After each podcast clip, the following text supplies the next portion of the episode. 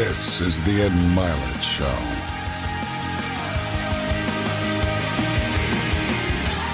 Welcome back to Max Out, everybody. I am so excited to share this man to my left with you today.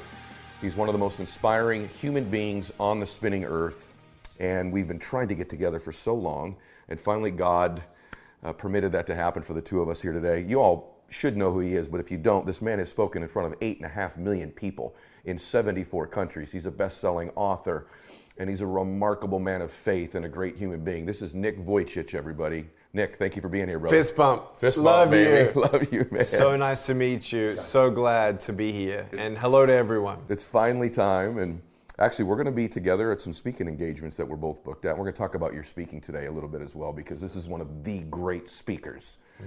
He's got an anointing um, and an amazing story, too. And so I think we should probably start with the story of you and your birth, which you were born with tetra amelia syndrome. Correct. And that was not expected.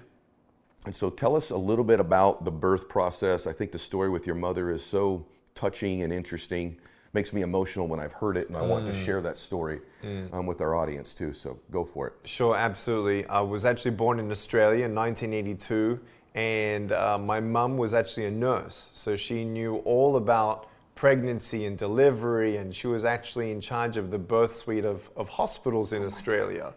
But when she was pregnant with her firstborn, me, they were so excited every time they did uh, an ultrasound.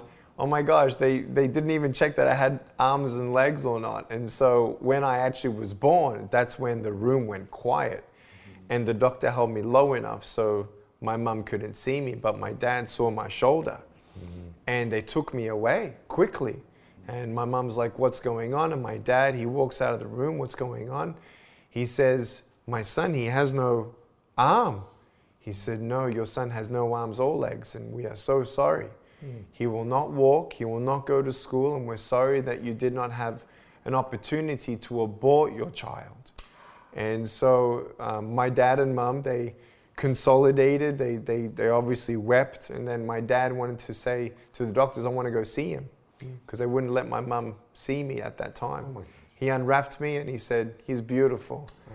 And so I had a loving home from the day, day one. But day one. But I, I think part of it, I, if I'm, and correct me if I'm wrong, Dad was warmer initially and more ready for that moment than Mom was. Correct? For sure. Like Yeah. it took her actually four months um, to actually hold me and feel okay to hold me. Mm. I- you know, when you go through grief, it's always about shifting and reframing your attitude to actually overcome not just facing adversities, but the perspective of even seeing, okay, how do I stay optimistic? How do I give hope a chance mm. in this tragedy? And so my mom, we all had, you know, 24 first cousins around us, and mm. everyone's like, don't worry, we're here for you. They had a great support around them. But my mom did have her days where she's like, this is a nightmare. Mm. I can't do this. How mm. can I get through this? What, what happened? Why me? Why him? And mm. so we all go through those grief and questions when tragedy hits. Wow. So speaking of the attitude and adversity, the, the combination of those two things, I have to imagine growing up that there had to be a few moments where not everything was rosy for you.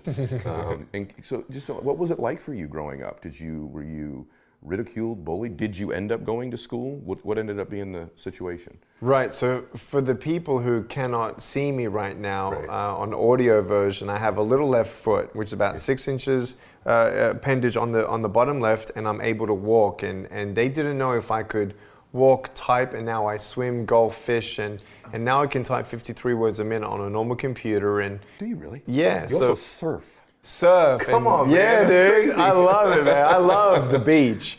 Uh, we grew up near beaches all the time in Australia, but really it was um, a miracle where my mum felt convicted. Um, with that attitude shift of, okay, wait a second, my son who has no limbs, the government says he's not allowed to go to school. So she had a choice, but her attitude is no, Maybe one of the reasons, if only one reason, was that my son was born this way to actually challenge the government system to say, Tell me why my limbless boy can't go to the mainstream school. They went to the courts and they changed the law. They should have. Good. And so it was cool where that adversity was then embraced to then bring at least one other thing. But um, when I went to school, I was the only one who looked like me. Sure. And I felt like I was the only one in the world that was like me. Mm. And it was wonderful when I'm at home and with my brothers and sisters. And mm. I had a couple good friends at school, but for the most part, most kids made me feel uncomfortable and asked me questions. And mm. I really started thinking about my life. Um, I would be forced to just sit and think about life while I can't do everything that everyone's doing. I'm thinking, wait a second, the teachers who's standing next to me, they're here employed. My mom and dad are employed. Mm. What am I going to be? Hmm. What if I'm not employed? And so at ages six, seven, eight, I started asking the bigger questions. I can't do everything. I can do some, but man, am I ever going to get married? Am I going to be bullied for the rest of my life? Hmm. And so these fears started creeping in for sure. What about your self-esteem? What was it Oh, like? it was very high highs and very low lows. It felt like I went through seasons. It was really dependent though on who I was with. And what I found though, gradually over ages 8 to 12, through my years of depression, that actually bottomed out at a, an attempted suicide at age 10. I realized that I was my biggest bully because someone only takes two or three seconds to tell you something negative, but then you need to understand what am I going to do? Am I going to let that echo in my mind and start believing that echo? Or am I going to say, no, I'm not defined by how I look. I may not be good at this, but I'm excellent at maths. I can't do this, but I can still do that. Um, and so that's the battle in the mind that I feel like everyone goes through, whether you have arms and legs or not. Some of us are disabled with a crippling self esteem. Wow, so true, brother. I think almost everybody uh, relates to that. In your case, I think some people listening to you think, well, there was justification for you having these insecurities because you do look different. Your circumstances were different. Um, I didn't know that you tried to commit suicide. That's the first time I've ever heard that before. And I've Yeah. done a lot of reading about you. I did not know Okay. that. Was there a moment after that where things began to see? I think you, you hear people on shows all the time. It's like, well, that was a defining moment, and then nothing like that ever happens again in my life, right? You know what I'm saying? But is there, have there been return moments over your lifetime where maybe you didn't get to that extreme, but you go back to having dark thoughts or insecure thoughts, and, and, and even to this day, does that ever happen anymore? Yeah, uh, look, as far as bullying is concerned, um, obviously I have a self esteem, knowing the truth and holding on to the truth and seeing the track record of how a man without arms and legs can still live a life without limits. And not to say that everything is possible, but I'm living my possible. I've, I've redefined impossible from what the world has said and what I thought I couldn't do. But now I'm living an awesome life. Yeah. And I've got my ups and downs, Ed. We all have our ups and mm-hmm. downs. There has been probably two or three crises since, mm-hmm. but more in my adult age. Mm. Um, when I first fell in love with someone and her father didn't give us the blessing, so she had a choice T intersection, the family or me.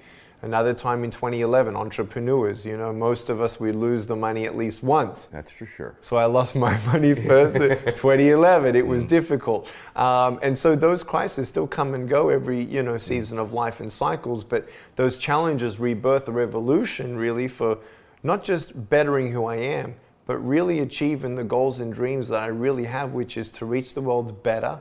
Now I'm a husband, I'm a father of four, trying to reach, I'm even inspired by people like you who are doing this as a nonprofit, inspiring people. That's that's what I want. I've I live to inspire people. It's my purpose. It's my purpose given life. Yeah. And to do that from home, that's awesome. But to also make sure that no matter what comes out of my mouth, don't ever feel like this motivational attitude coach never has his down days. Right. Um, but there was a turning point that I did have it as a teenager, getting out of that depression. Um, it was actually losing something that I wasn't thankful for. And it was the ability to walk for three weeks. Oh, I got to hear this. I played soccer, my favorite sport. Um, and I was on the field, and the ball came, and I jumped up in the air. Stupid. I did this matrix slow motion karate kid kick in the air, and I jump up, and the ball hits my foot so hard I sprained it. Okay. Staring at the ceiling for three weeks, I'm like, wait a second. Really? I really got to be thankful for what I have instead of being angry for what I don't have. Oh my God. And my parents always said, be thankful. They were refugees as children leaving former Yugoslavia. So they always said, be thankful. When I wanted something from the store, they wouldn't give it to me. They said, make your own money and buy it. So I'd vacuum the floor for $2 a week. I would figure it out. But to really be thankful for what you have, you know that saying, you don't know what you got till it's Gone. gone. And then the other thing that really sealed my path of hope was my faith decision in believing that there is a God who loves me, that heaven is real, and that even when you don't get a miracle, you can still be a miracle. Mm. And then it all started a speaking career out of a janitor who worked at my high school. I was 17 years old. And I just got voted onto the student government body. And he said, You got voted on the government body. I said, Yes. He said, You're going to be a speaker. He said, You're crazy. I said, What am I going to speak about? He said, Your story. I said, I don't have a story. He was the one who organized my first speech. Come on, come on. Yep. You guys, I just just replay this for a minute. These are things I didn't know, and you know that we have a lot of mutual friends. I've done a lot of reading on you. A couple things strike me. One, about you that we have to take inventory of what we are grateful for because it's so easily said, but especially in, in your case to say that that was the, the catalyst for change for you. The other part of it is we're going to talk about the fact that you have this unbelievable anointing and that not only do you speak, but you evangelize as well. Um, but the fact that a janitor was the catalyst, someone whose career path was a janitor, becomes a catalyst to birth one of the great inspirational speakers of our time, of our time, everybody. You know, that ought to be making you think, what's the difference you could make in another person's life? Because there's the Nick story, but then there's this person that was the janitor at the school who may, will remain nameless, who has made a massive, that person's responsible for 50, 60, 70 million human beings hearing from you through all these different avenues of social media and speaking. So you can make a difference regardless of your place in the world. That is a remarkable story. Now, speaking of that, you and I have talked a lot about this attitude concept and adversity. And even right now, economically the world may be changing right now. And mm-hmm. you know i have this fundamental belief that sometimes you're supposed to go into times of adversity because the pain of that change causes you to do things that you should have been doing all along anyways. But if the adversity didn't present itself you wouldn't make those adjustments or those changes. What's your philosophy about you know kind of attitude and adversity? Because obviously you've dealt with your share of adversity in your life since birth Yeah. so what are your attitudes and what, how do you view that Unfortunately, I think we get into a rhythm of what we've always known for the last, let's say, three years. We're in this three year mindset mode that what's been working is good. Me now, you know, uh, like I said, a father, and I, I don't want to travel as much. I actually have done 3,500 speeches in 74 countries so far. Um, I've traveled more than the average person, and I love what I do. I want to inspire people, but I've always told my wife, I need to start something different. Mm. I need to do things different, go coaching, do podcasts, do whatever we need to do mm-hmm. to stay closer to home. Um, this year, mm. i- uh, it's not that because Nick was proactive and he had a spare 100K to, to you know, reposition, right? Because it takes money, it doesn't take time, it takes risk and then coaching. And mm. I didn't know many people uh, at all personally um, who's had a successful podcast, and everyone's saying you're going to do this. But unfortunately, the faucets have turned off in the speaking industry, Yep. and I've been majorly affected. And so, internationally, especially. So, we're like, okay, I wish I did this because I knew I should have done it, but it was too comfortable. Gotcha. Um, and me being, a, uh, in my own mind, a CEO of a lack of proactivity, um, I did a disservice to me. I did a disservice to my family. And you know what? You know Lewis Howes. Yes. He said, without me telling him about a, he didn't know that I was going through a crisis. And he said, you not even having a podcast, can you think of it as a disservice to everyone out there? exactly right. It's like you don't know the story much of, of all the other major points because people only see me on stage or in my book. If you don't see me on stage, you don't see the book, you don't know my story. Yeah. Nick, people need to hear from you. And so They do. we, we need to get sometimes to this bottleneck that forces open a revolution that will now help me actually achieve the dream that I wanted. Isn't that amazing how that works? It's so funny because you know people say, "Hey, these entrepreneurs, Ed, you must be this incredible visionary. Like you had these visions for all these things you want." I certainly had dreams Sure. and some visions, but I think the ones who actually arrive at the dream are the ones who respond in the times of adversity and make the course corrections and adjustments. I don't take failure as a personal failing. I take failure as a failing of strategy. Mm. And too many people take a failure where they don't they miss a sale or their income drops or they have a bankruptcy or a relationship that it's a failure of them as a human being. Right. I have a God who loves me, who made me his image and likeness. I don't take these failures as if I'm a failure personally. My strategy is flawed. My behavior could even be flawed. But my behavior and my strategies don't mean that I can't win, that I can't be somebody. So I just want to totally you know, second what you've said there. I completely believe that. And by the way, everyone, so you know, you can have Nick come speak to your organization or to your group. He'll also do webinars with them as well, so he could stay home and make that impact for you. And the podcast is coming here right where the release of this show is coming out as well too. So these are other ways that you'll get access to him. And at the end of the show, we're going to tell you where to find him. I want to go back for a minute because you said something that you sort of accepted kind of uh, faith in God in your life at that mm-hmm. time of mm-hmm. adversity as well. Mm-hmm. And I just want to ask you directly. I know the answers, but I want them to hear this. In your life, for all the things you've achieved, all the lives you've impacted, the things you've had to overcome, how important has been your faith and your belief in God in your life? to me, it's the most crucial part. And even though when I go on tour and the organizers say, now you can't mention religion, you can't mention politics, and I understand that. And we've had hundreds of clients who are satisfied every time I get off stage. And people then Google me and then find out the nonprofit side, Life Without Limbs. And so we have people who monthly support us who believe in that mission field to know that believing in heaven and having forgiveness and peace with your creator God is the most important thing. Money comes and goes. And so we've actually felt that we need to go and make an influence into education systems with our social emotional learning curriculum called Attitude is Altitude um, and anti bullying for kids, and then corporate. America, the worldwide corporate audience. Nick, motivate us, help us to redefine impossible. How did you get through what you did? How do we live also a life without limits? And then people Google me and then find out my other story, which is the more spiritual side. Not that I'm bait and switch, it's like, hey, these are the principles, these are the values. But yes, Ed, my most important thing in my life is knowing that when my dad gets diagnosed with cancer in 2017, um, and, and to know, uh, sorry, he actually got diagnosed in 2015, died at 2017, knowing that heaven is real.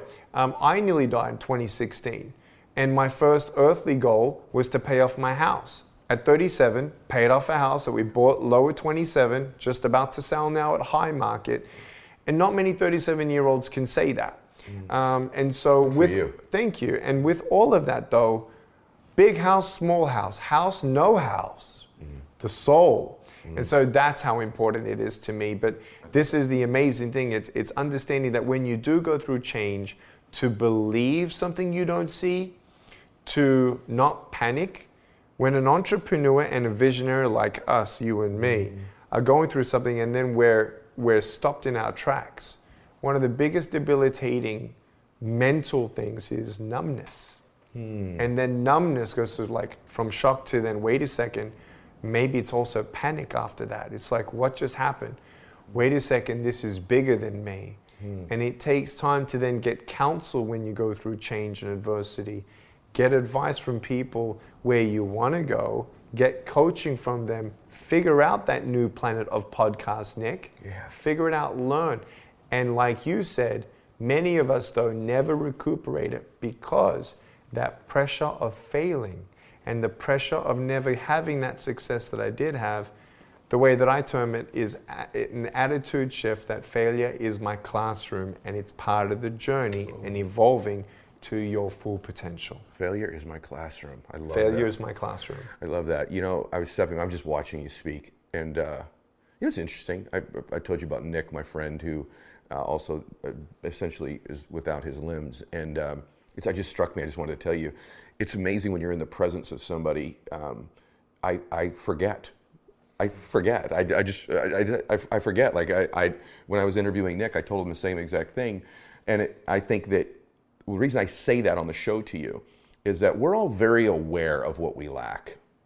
We're all very aware. You may you take the average human being and you say make a list of ten things you're great at. Or take them, you know, at three days. You say make a list of hundred things you're not good at. They can do it in two minutes. Hmm. So we're all very cognizant and aware of the things we lack, And I just want you all to know that the things that are remarkable about you when you're in the presence of other people dwarfs the things about you that you're not great at. They don't see them. You think they see them, but they don't. And so it's interesting. I don't see you that way. I don't see Nick that way. Um, I see this greatness in front of me. I see this man who's an expert at redefining impossible, which I want to talk about next. You're the epitome of it, brother. Um, a, a little boy, this beautiful, precious boy, is born and the doctor says to your father, I'm sorry we didn't tell you so you could abort him. And that very little boy, whose mother even at first wasn't sure about holding him or touching, that little boy goes to change millions and millions of lives. That's the definition, dude, of redefining impossible, right? Like you've redefined no one that day who says, I'm sorry you didn't abort this baby. That doctor's not thinking, yeah, 74 countries, millions of people thousands of lives and souls changed. No one would think that, right? So, talk about that concept with you about rising above and redefining that. I love the way you talk about this. Look, I'm not going to say her name, but um, I'm not the only one with the story, right? Mm-hmm. We've got a history. What I've learned is I'm not the only one going through something, and I'm never telling anyone that I'm going through something worse than anybody. I tell teenagers all the time I believe it's worse being in a broken home than having no arms and legs. And so, someone who's gone through a broken home, I can't encourage them as much as someone who has come on the other side and say, I know how that feels. Mm. Me, like a limbless boy, that's the beautiful thing. I've met another limbless boy, I've met 30 people. Mm. Now he knows that if Uncle Nick can do it, then I can do it. Mm. And so, in that story, uh, there is someone local here actually who lives close to here. I won't mention her name. Okay. I'm about to see her tomorrow to be with her two boys she has two boys from two different fathers because those fathers died at age 39 within five years of each other one of cancer, one in a car crash.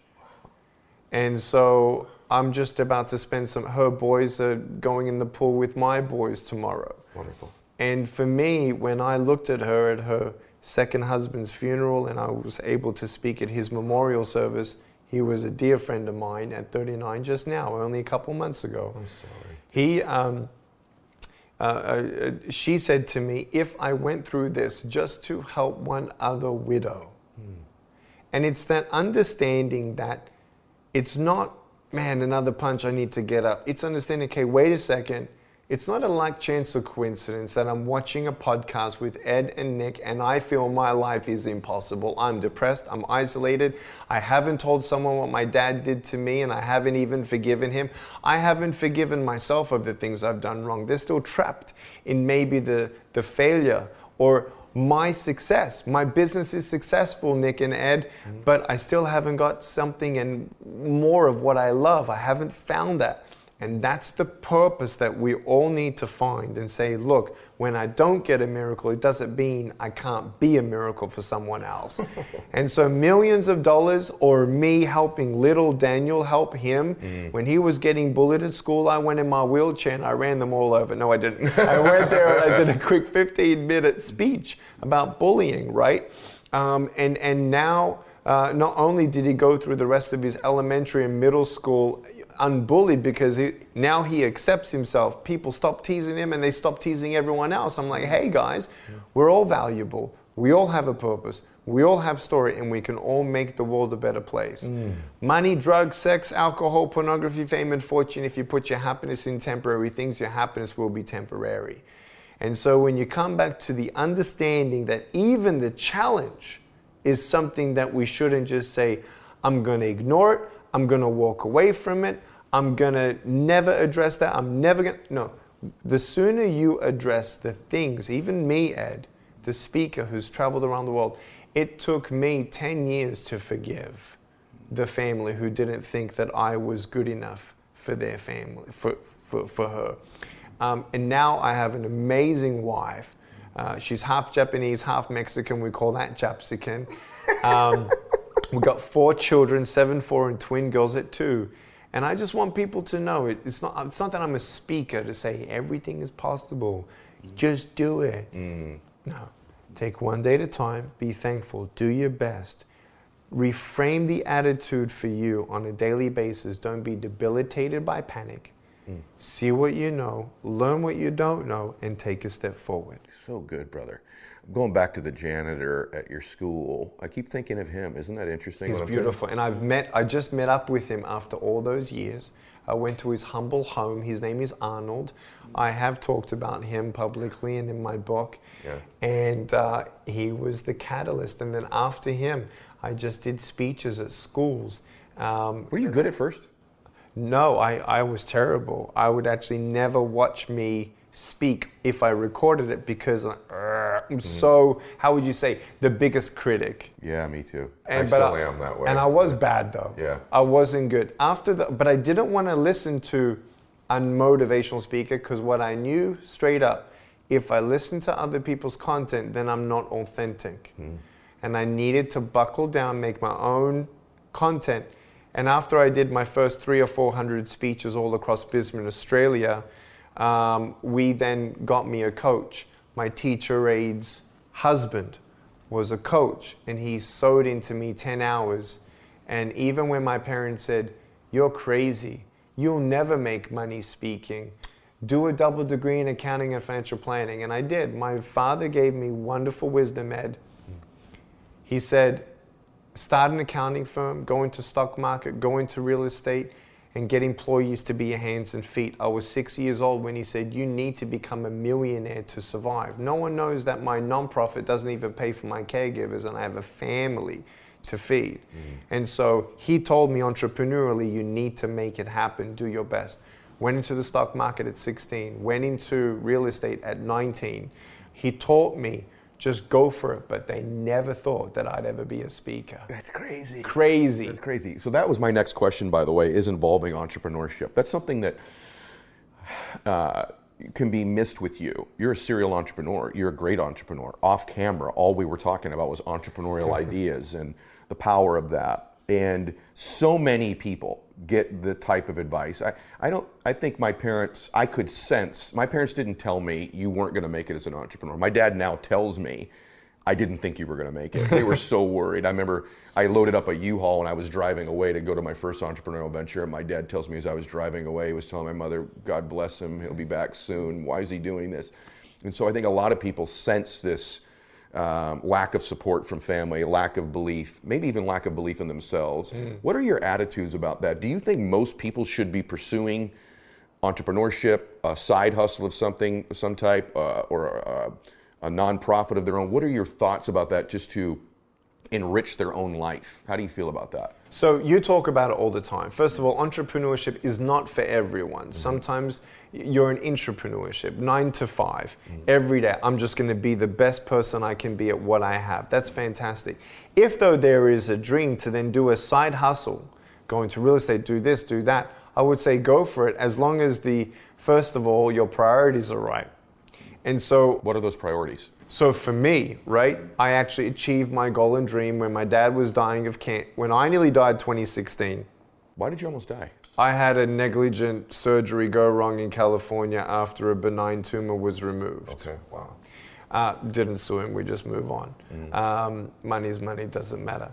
So then 2016, I nearly died. 2017, my dad died, and I had four children then at the time.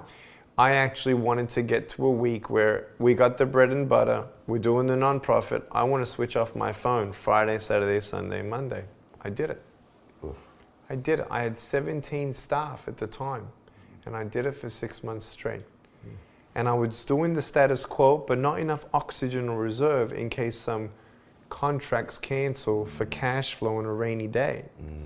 So for me, it's first of all, you got to be true to yourself with what's most important to you. For me, faith, family, friends. Mm. If you're not really conversing, if you're not really connecting, I think us human beings were created to connect. Life is never better alone. Doesn't matter. I'm not talking about married or not married. I'm talking about connecting with human beings. Number one. Number two, going after your biggest dreams. My dreams of being married and having kids done. But really now, when you have a wife, as a, I'm, I'm looking, okay, I'm like, okay, what's my next venture? Mm-hmm. I want her to bless the idea.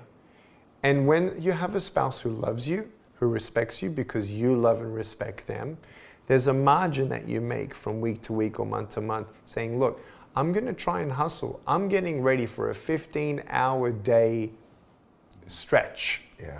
That I'm going to do nine to five. I'm not going to be able to do this and this and this as much, but I'm going to do this because I feel like this is what I need to do. Mm. If that is in unison for your family, you run for that. And for as long as your thoroughbred heart beats for that, you keep on knocking. Mm. But there are triggers triggers of success, triggers of wait, pause, triggers of failure. At the trigger of failure, do you then go to an ed and say, What do you think I should do? No, your heart first will say eventually, Let's wait, let's delay it. You know how timing is important. Yeah. Not just the outside, the inside. Mm. I can tell you right now, if Nick Vujicic started a podcast five years ago, eh. No. Mm. Hmm. Now. Now's the oh time. Oh my gosh, now is the time. Mm. So understanding and embracing that, that the timing and a closed door doesn't mean it's not going to open again, mm. but really your spirit and your connection. Um, if you're not married, then all, all, you have to worry about is you, yourself, and you. and then say, okay, I don't have other mouths to feed. This is how much risk I'm ready to take. This is the attitude of the time I'm going to give myself. But hustle, go for it. Mm. No one's going to make it happen except for you. You, my friend, have become a gigantic success in your life in the things that I think matter, which is where you've measured it as well. But you have been a success as a family man. You've been success in your faith and also serving God. You've been a success financially. You've made a lot of money. You've traveled the world. You've influenced people. Mm-hmm. What has made you successful? You're not successful because you lack limbs, right? That's not why you're successful.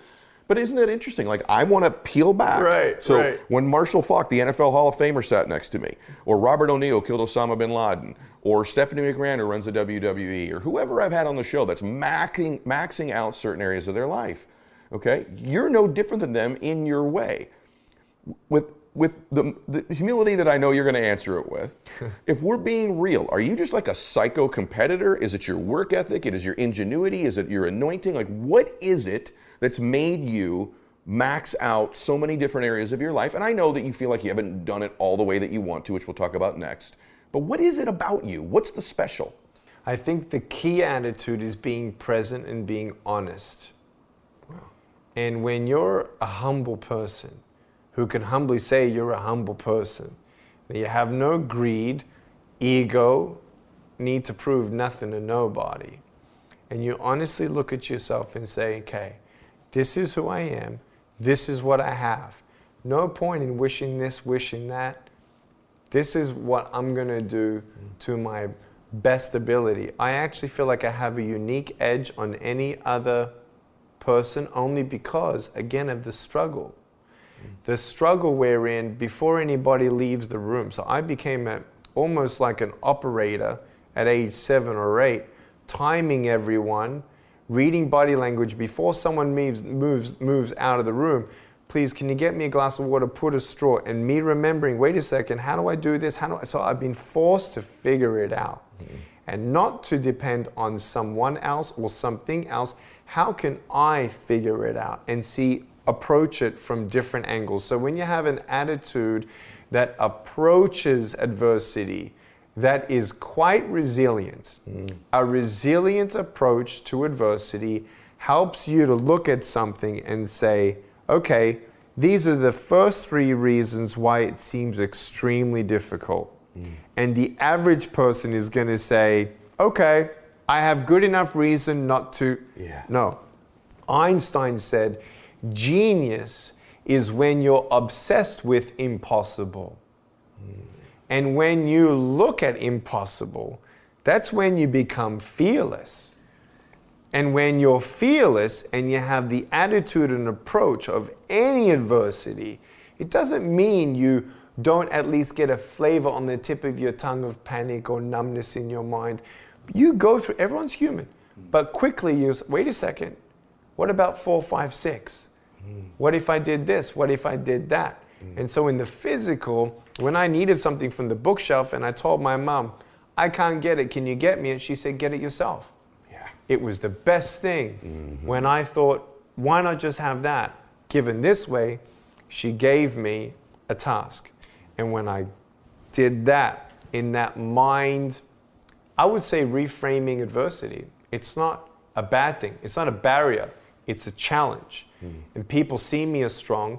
Anybody who's gone through adversity is strong. Why? Because you know what they've been through. Yeah. If I am stronger because of what I've been through, you, if you will, more embrace the challenge today, being present, mm. honest, and giving yourself a shot. Sometimes we are the ones, Ed, that never gives ourselves a shot. I totally agree with you. I'm going to tell you one thing about you, too. So clearly, I thought you might say part of that, which was that, hey, listen, you know, I didn't get things off the shelf. I had to learn to do things that weren't easy for me to do because of the lack of my limbs and other different things. I yep. thought that you would say that. I'm going to yep. tell you something about you that maybe someone hasn't said to you that I want to say that I, I want to acknowledge about you you have a tremendous amount of personal presence and influence. It's why you're great on stage, it's why you're incredible one on one, it's why you're a great entrepreneur. And I find people with personal presence isn't their size mm. or their deep voice or anything like that. Personal presence are people who have grown to become very comfortable with themselves. And people who are very comfortable with themselves can be into you when they're communicating with you. Yeah. They can make it about you yeah. because they're comfortable. When you're uncomfortable with yourself, when you don't love yourself, when you don't embrace yourself, your entire time is spent trying to create a version of you to people where you're not present with them. You have that, and it's and I think the hidden blessing of your life is because of some of the deficiencies at birth growing up. You had to work harder than the average person on loving you and embracing what you did have ironically, it's what has made you such a person of influence. Because I, I sit next to everybody in these interviews.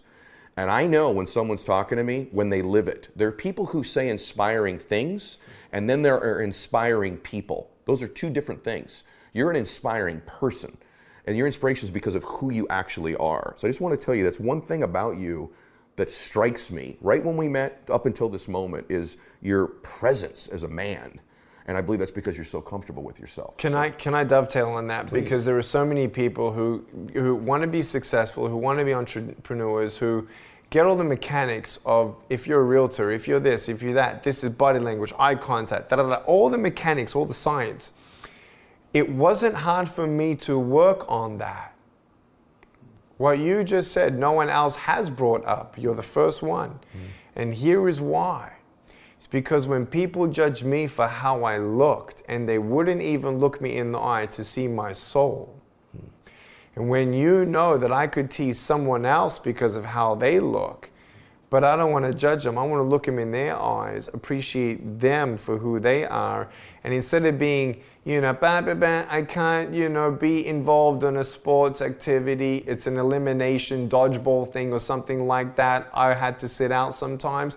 I'm waiting for the first person who feels like, oh my gosh, I'm the worst kid at school today because I'm known today as the one who was first eliminated.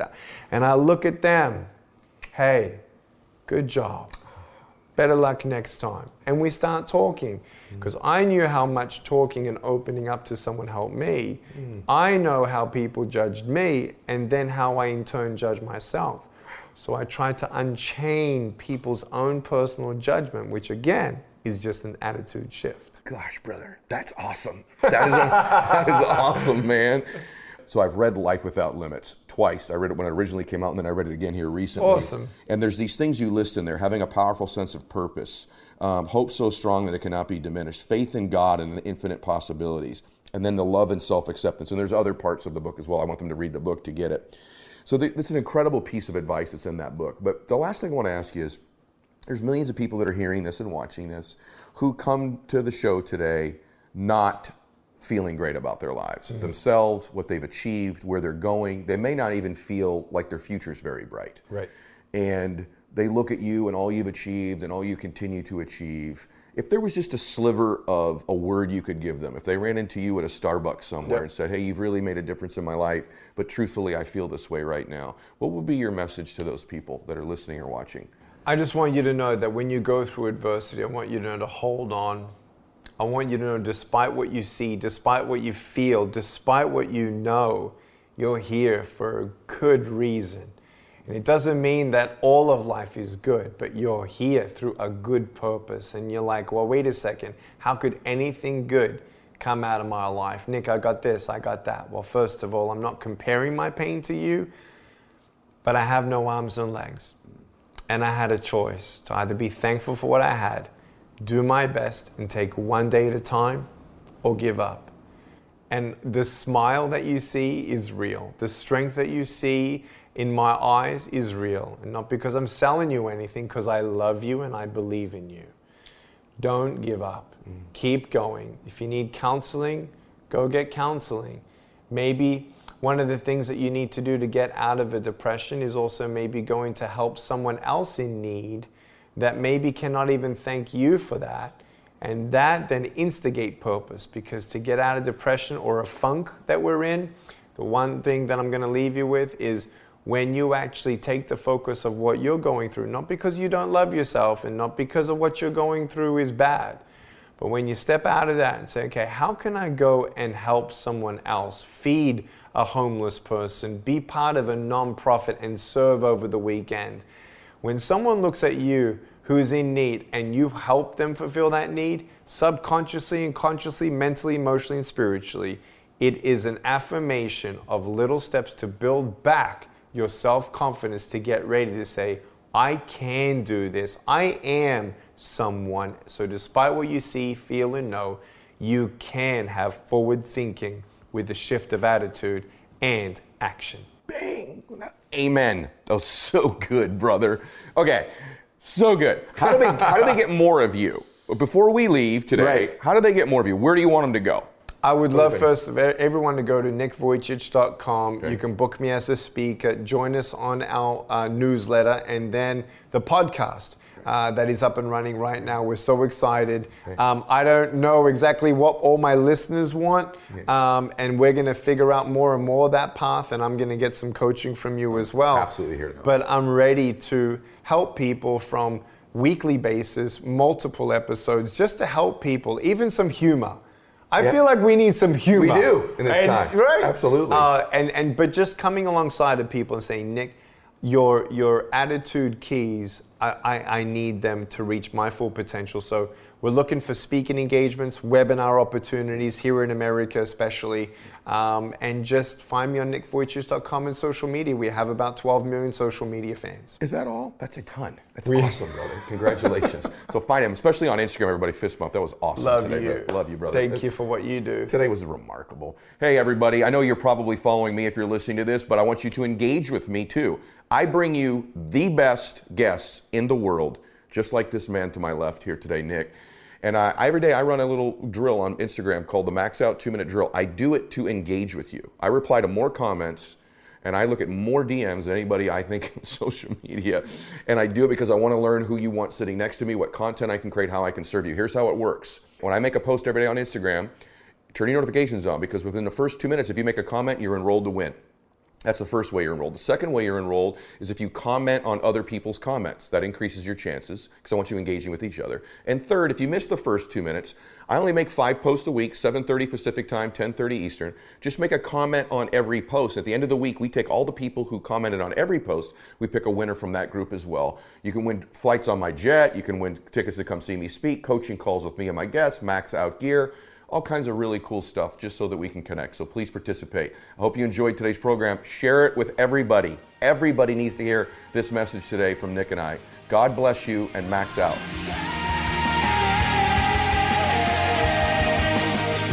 This is the Ed Mylett Show.